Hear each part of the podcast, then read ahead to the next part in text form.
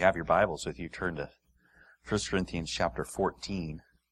We're working our way through this incredible letter that Paul wrote to this church that he calls saints, yet he is helping them grow in their understanding.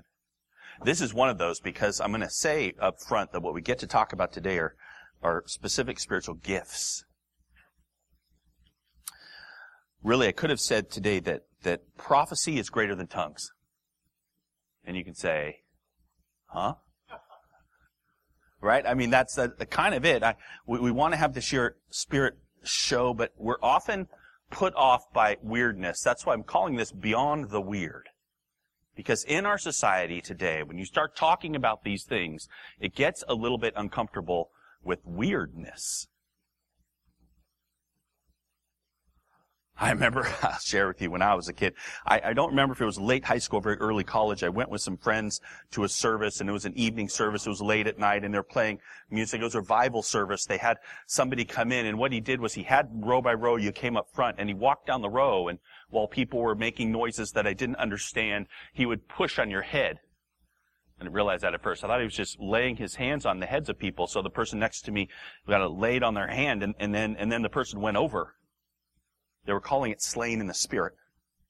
And then they came to me and I'm standing there, I'm tall, you know, and he's kind of reaching up a little and putting his hand. And, and you know what I felt? He was pushing me. You know, kind of pushing me. And so I resisted. You're not pushing me over. Eventually, I mean, everybody was going, eventually I just forget it and I just fell back, right? But, but, but oh, look, slain in the spirit. And in my heart, I was like, no, he was, he was leveraging me.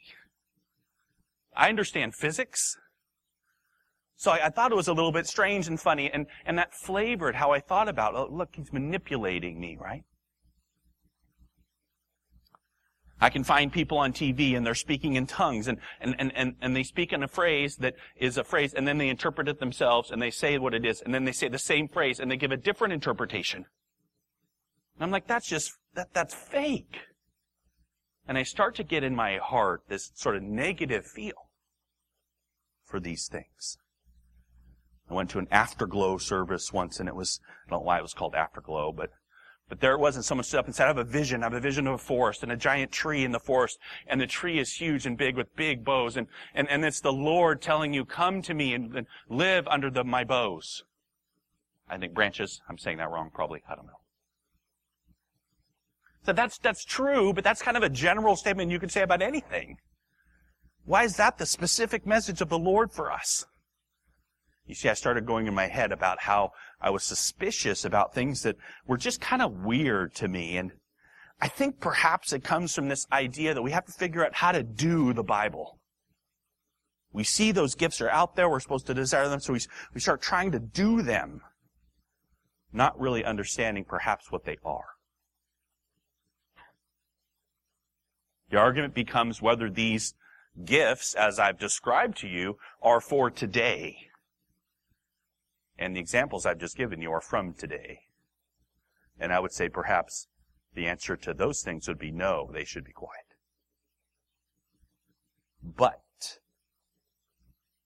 I'll tell you what, if I say yes, the gifts are for today, then you're seen condoning weirdness and fakery. If, if, if, if I say no, these are not for today, then you're seeing denying the Holy Spirit. And so I want you to go through this passage carefully with me. I want you to see the heart of Paul and what he's talking about, the work of the Holy Spirit. I want you to see the Holy Spirit's at work. And at the end, I want you to agree on what, what the gifts that he's talking about, how, how they're supposed to go. And, and if the idea is, can these gifts happen today? I want you to nod with me that yes, they can. In the way they're in the Bible. Okay, so, so that's my goal for today, that you would see it. And, and this is, I, I don't want you to just accept it and, and again, this is beyond the weird. So I want to start today with an agreement. Will you start with an agreement? That, that the Holy Spirit is active and real and in us. No matter how you think that happens, we know that when we get saved, we get the Holy Spirit. You've got the Holy Spirit. That's supernatural. He's amazing. Uh, and, and, and so it's really important to, reorient ourselves that we have Him, that He's real and He's in us. And second, I want you to see that when the Bible talks about these gifts, they're not made up.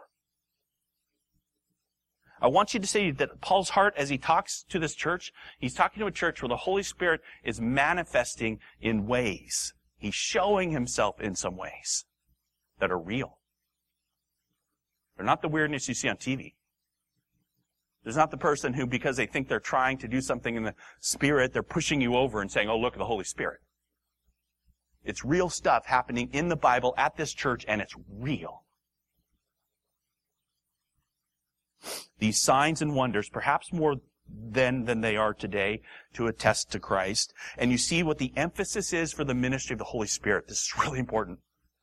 Because it'll help you with your emphasis of what you're desiring in your life. So we're going to go beyond the weird, and we're going to first talk about this spirit phenomena that that that they were asking questions. And you know, I've sat in this text all week, and my my understanding of it is that they asked Paul a question, and if I were going to put money on it, I'd say it was a question about tongues. Because that's where his focus is. Say, man, what about this babbling tongue stuff? Are we supposed to be doing it? But so so here he goes and he's talking about and he's coming off of we saw last week the most excellent, amazing by the law, by every word of God that we should be lovers of each other. Love is the excellent way. So he says this in 14 verse 1. Pursue love. But and and, and earnestly desire the spiritual gifts, especially that you may prophesy. Okay, so the frame of this chapter 13, we desire love, we, we fall down in it, right? It shows us that we're not who we are, but it's beautiful, and, and Jesus is love and for us. And one way that it comes out, he says, and you should desire these spiritually gifted stuff. It's just, it, it's a different word. It, it doesn't have gift in it per se. It's just spiritual things, these spiritual things. And particularly where he goes is he's focused on utterances. These are things that are spoken. So what he brings up, there are many gifts of the Spirit, many ways the Spirit acts, but these particular ways he's going to bring out just right now are ways that you get spoken stuff. Stuff you hear. Tongues and prophecy. The verbal expressions of the Holy Spirit. And this is what he says. For one who speaks in a tongue speaks not to men but to God. For no one understands him, but he utters mysteries in the Spirit. On the other hand, the one who prophesies speaks to people for their upbuilding and encouragement and consolation. The one who speaks in a tongue builds up himself, but the one who prophesies builds up the church. Now, I want you all to speak in tongues, but even more to prophesy. The one who prophesies is greater than the one who speaks in tongues, unless someone interprets, so that the church may be built up. And so the two things he's going to talk about to the church at Corinth, about things that are happening at the church in Corinth, are about tongues and about prophecy. So a couple simple definitions. To prophesy. What is he talking about? When you say a prophecy, you think immediately of, of future telling, and, and, it can be that. There is an element where that can be true. But, but to prophesy is to perform, according to Paul in this passage, we'll see it. To perform intelligible, articulate, communicative acts of speech which have a positive effect on others and the community of believers. Can I make it that broad? I'm actually giving you a definition for one of the good Greek commentaries. That's what they call it. So the possibilities include like a foretelling of future or, or, flashes of inspiration, but, but they also seem to include God-given insight and wisdom and understanding, not spontaneous, but thought through using your mind.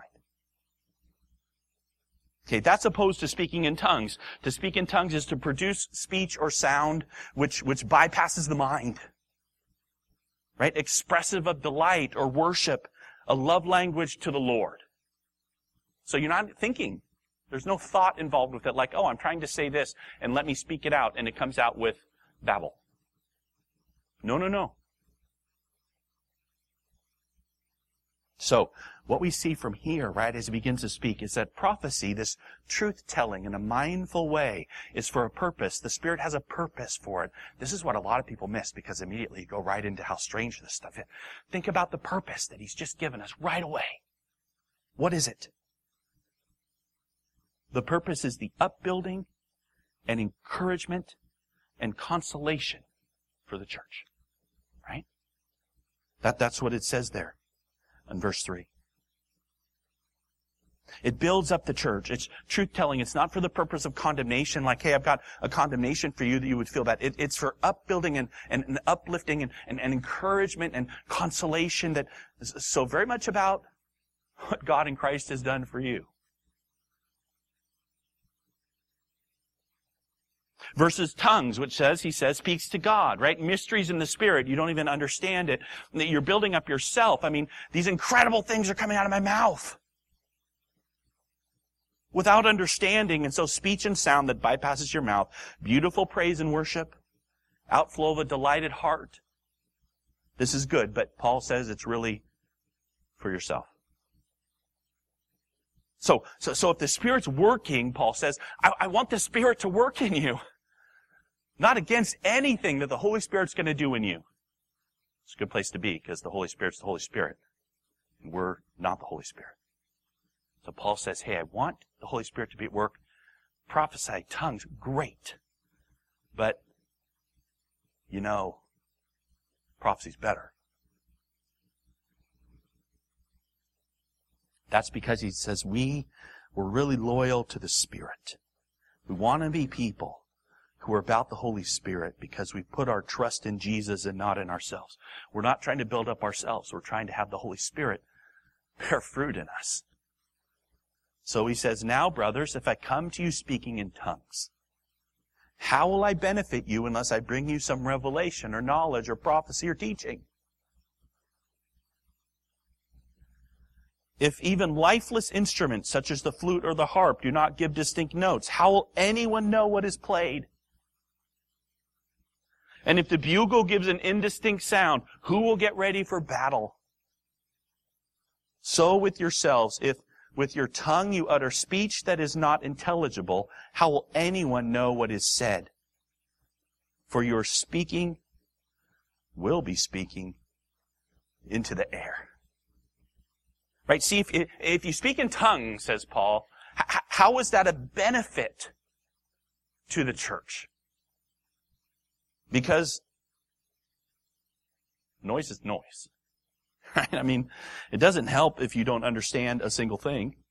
And I, I, don't think it's hard to understand where he's going. He gives these three images, right? It says first, are you playing an instrument? If you're playing an instrument, but you don't play any notes, there's no song, I don't even understand, I just hear noise.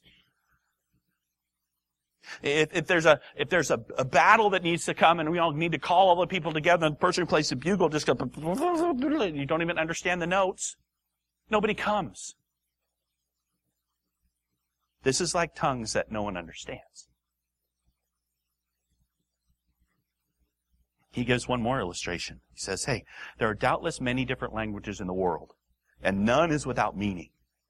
But if I don't know the meaning of the language, I will be a foreigner to the speaker, and the speaker a foreigner with me.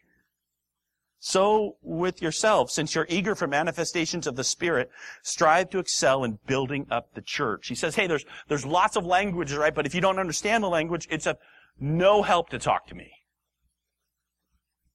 Dear friend who speaks Russian, and he comes up and he starts speaking Russian to me. Wow, what you've proved to me is you can speak Russian. But I'm not learning a thing from your speaking of Russian, except maybe to think, wow, you're really smart. You know Russian.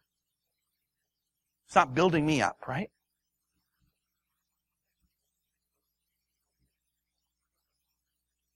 But here, hone in on verse 12. Look at me for a minute. Since you're eager, he says, for the Spirit. Hey, I, I want to be, this is it, this is it. Say, okay, I'm, I'm a Christian and I, I get that I have the Spirit and I'm so eager and excited to have the Spirit uh, bear fruit in me and I'm, I'm eager to have the Spirit show. I, I, I want that. He says, oh, I'm eager for the Spirit. So strive to excel in what? Strive to excel in building up the church. Is that interesting? The thought of our lives that we have Christ and we have the Spirit. What's our heart? It's the heart of the Spirit. What does the Spirit want to do? Build up, encourage, console the church. Right? Particularly in this encouragement and consolation and reminding people of Jesus and encouraging people with God is for them. There's fun and interesting ways that we can see needs and come and say, hey, just as a brother or sister, I so want to come alongside you and I want to hold your hand. You, you, you went off the ditch in your car. Let me come sit with you and pray with you and be with you and encourage you. Guess what? That's a, that's a work of the Spirit, right? Because the Holy Spirit's about building up the church. It's what the Spirit's about. So he says, therefore, one who speaks in a tongue should pray that he may interpret. For if I pray in a tongue, my spirit prays, but my mind is unfruitful. What am I to do? Well, I will pray with my spirit, but I also pray with my mind also. I will sing praise with my spirit, but I will sing with my mind also. Otherwise, if you give thanks with your spirit, how can anyone in the position of an outsider say amen to your thanksgiving when he does not know what you are saying?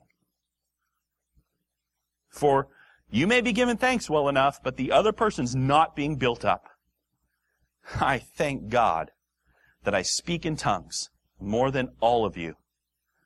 Nevertheless, in church, I would rather speak five words with my mind in order to instruct others than 10,000 words in a tongue. It's the same thought, right? The, the same thing that he's focused in on that we miss when we start talking about these manifestations of the Spirit because we're after what's the manifestation and how do we look at it and is it for today and boy, that's kind of weird and what's going, no, no, no, no. The, the purpose of the Holy Spirit is that he's working in you and I to do what? Build up the church. And so you can think it through. He says if, if there's tongues, man, you should pray, you should interpret because otherwise it's thoughtless. It doesn't build up anybody. There's no understanding. There's no mind involved at all, just the noise of the lips. And if you have no idea of what's going on, then there's, there's no gain. Not building up. So, so he says, hey, hey, I'm thankful for tongues, but guess what? Be quiet. In the church. Do it at home. Prophecy is greater than tongues. Regular knowledge is greater than tongues. I'd rather speak, isn't, isn't it striking? He'd rather speak five words that can be understood than 10,000 words with a tongue. Jesus Christ is Lord forever. I'd rather just say that than spend an hour getting my, it would take a little more than an hour maybe unless I talk really fast to give you 10,000 words you don't understand. Right? That, that's what he's saying.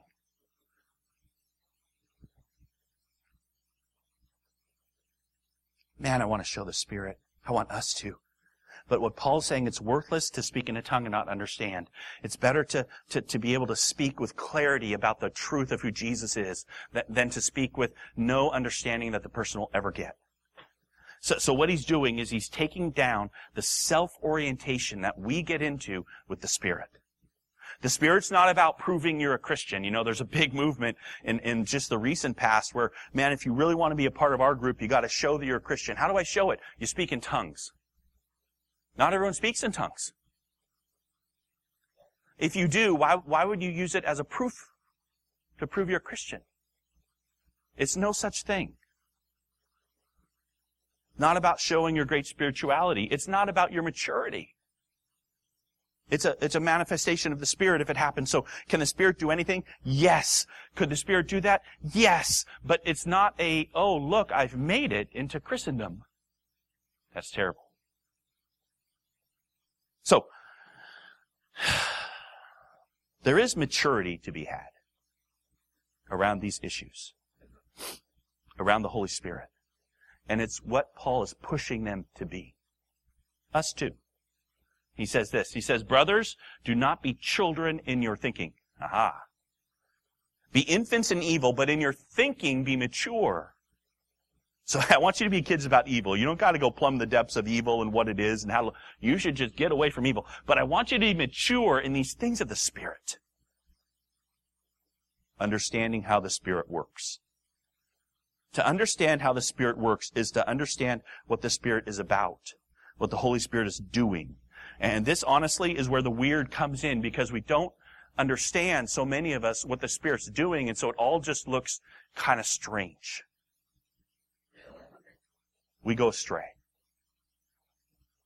Look what he says. He says, hey, in the law it is written, by people of strange tongues and by the lips of foreigners I will speak to this people, and even then they will not listen to me, says the Lord.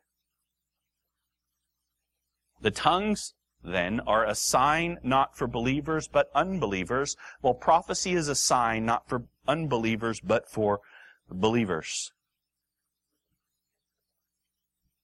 Think about it. Tongues is a sign for unbelievers. What kind of a sign is it? And he quotes Isaiah. If you go back and look at Isaiah, what God's talking about, he's, he's angry at Israel. He's mad at Israel and says, hey, I'm going to go send them foreigners to talk to them. They're not going to listen because they're not even going to understand it. It's going to push them away. They're going to get no understanding. And so if you're going to think of tongues as a mark of what we're going to do in the church, out loud and in public, then you should think of it like that. It's a sign for unbelief. What kind of sign, then, would it be? A sign of the displeasure of God, that they cannot even understand a thing. So the question that Paul has, and I think we would have too, is what kind of sign is that? Is that a sign that we want for people outside? God is mad at you. Stay away. You have no understanding of anything. No, Christ has come. What does Christ say to us and to you and to me? He says, I died for you and I want you to know it. He says, I love you to death and I want you to know it. He doesn't want to say, oh, there's spiritual deep things that you just don't understand. So look, there's babbling tongues, you won't understand it. Guess what every person who's an unbeliever comes in and hears that does? They go away. That's just weird. So if someone's teaching in, t- in, tongues and you're out there babbling and people come in a service where everybody's sitting around babbling and they look and they see, and, and, and, and babbling, I'm not meaning to, to be derogatory. They're making noise, but it's not mind noise, it's spirit noise. And they're saying, here we are making spirit noise over here. And someone who doesn't know Jesus comes in. What do you think they think of that?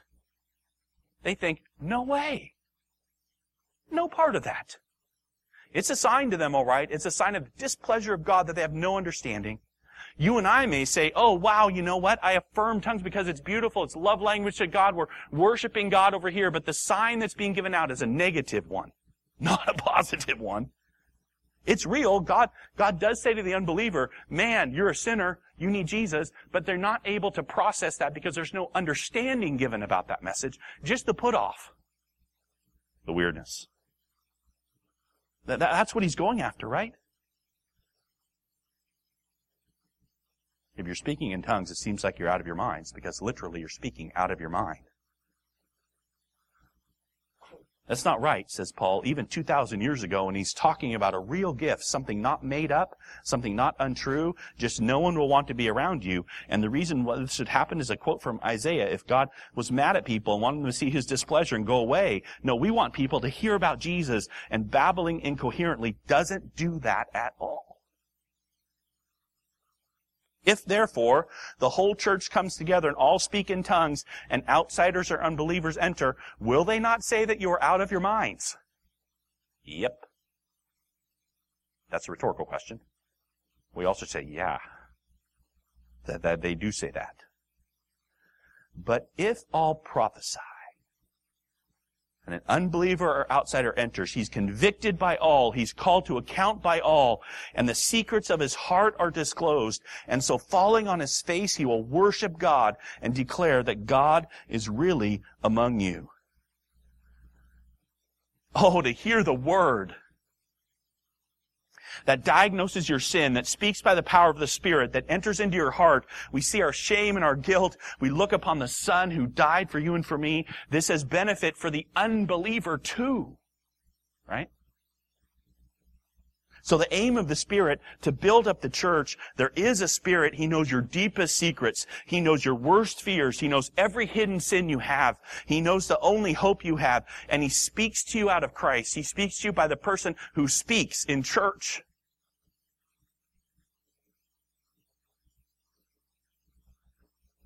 The wonder when conviction comes and the sinner repents. It's in the context of the church being built. So prophecy, it could be the Holy Spirit speaks and convicts you, but some word that gets spoken and the Holy Spirit knows it and it enters into you and it, it, it, convicts you of something that, that you've done, or it could be something that, that's remarkable that goes forward looking in terms of what might happen. Those things can happen too. But it's not only about that, it's the speaking of truth that's come from a mind that's thinking about what the truth is by the Spirit. Because look at what the Spirit does. This is Galatians 5 to look for through the Spirit. Through the Spirit, we skip over that. We just say, hey, faith, man, by faith we hopefully, eagerly wait for the hope of righteousness. It's, it's our trust that we wait for righteousness. No, no, it's through the Spirit, right? The Holy Spirit who's at work in us to, to keep encouraging us and building us up and making sure that we see again and again that it's Christ alone we have hope in. So these gifts. Prophecy in tongues, speech that's a gift from the Holy Spirit. Is it for today? My short answer to you is yes. Rightly understood, with an understanding of what we're talking of, is the Holy Spirit who indwells every single Christian. He can do what he wants. And you can make the argument, and boy, even people I love make the argument that no, no, no, none of these things happened today because it was all about the canon and, and the, the pages of the Bible and the pages of the Bible that ended because for at the end of 1 Corinthians 13, there's things that perfect has come and the Bible's perfect. So, so they try and make ties that way. And I'm just telling you, it's not very convincing to me. Talk to me about it sometime. We'll go through it closely together. The Holy Spirit does what He wants. He's amazing. He hits our heart. He, uses you and me. But, but what Paul is bringing out today is it may not be what you generally call these gifts of the Spirit because we see them on TV or because they get misused by people who are grabbing after them.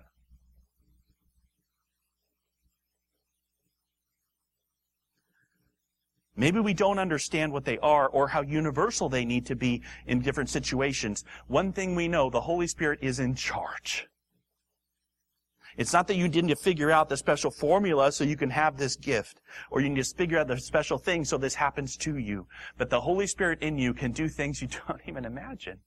You're going to look back and see. Remember that five words you understand is better than 10,000 words in a tongue you don't. And yet at the same time, in this passage, Paul has said, eagerly desire to have tongues, even though it's not very valuable. I, I, I long for you to have it. I want that sign for you, says Paul. I remember my grandma. I talked to her about this once before she died many years ago.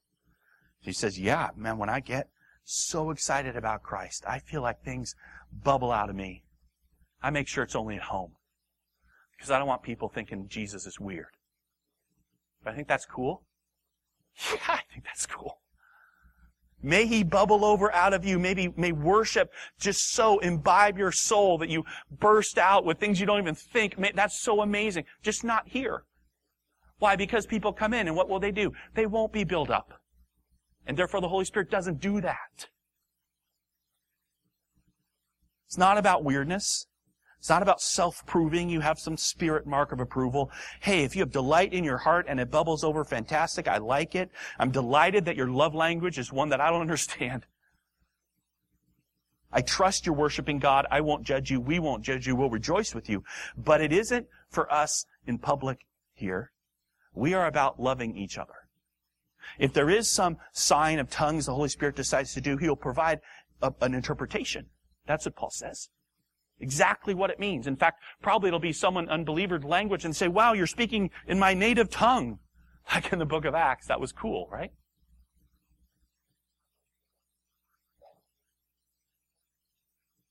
Here's the main thing. Did you catch it? What's the heart of the Holy Spirit who is real and in us? What's his heart?